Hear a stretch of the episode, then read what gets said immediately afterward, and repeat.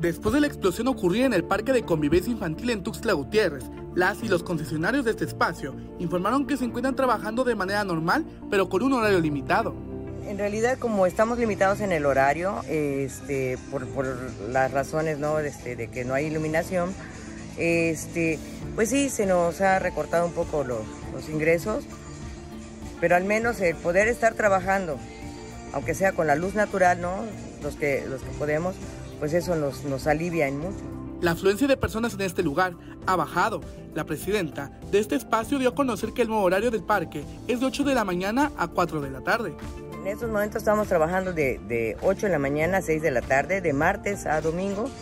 Y, este, y pues la petición a, los medios es que nos apoyen a, a, dar a conocer este horario con, con los ciudadanos para que nos visiten en, en, en, en ese tiempo. Sabemos que la preferencia por, por décadas ha sido la tarde-noche, que es de 5 a 8, 5 a 9, que era la preferencia de los clientes, pero pues este, ahorita por el tema de la iluminación pues no, se, no es posible.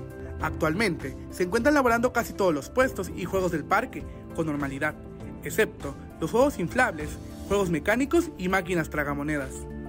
Pues está funcionando prácticamente todo. El único juego que no está funcionando son los juegos mecánicos que, que que directamente este, pues trabajan con electricidad, ¿no? De ahí pues todos los demás juegos no, no, no requieren electricidad para trabajar como el tren, como las cuatrimotos, como las lanchas, como los, los ponis, eh, este, golfito, gocha, cuatriciclos, eh, malla elástica, no, no, no requieren electricidad.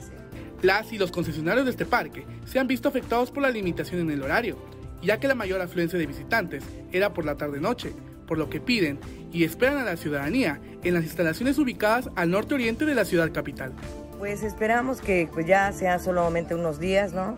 Este, el secretario nos dijo que, que, le están dando celeridad al tema y que pues tal vez nos tenía noticias esta semana eh, para ver que este cómo van, ¿no? Y, para que ya esto ya quede superado. Pues este, pedirle a, los ciudadanos este, que nos visiten en eso, este horario que va a ser temporal, este horario, mientras se logra superar el tema de, de la electricidad.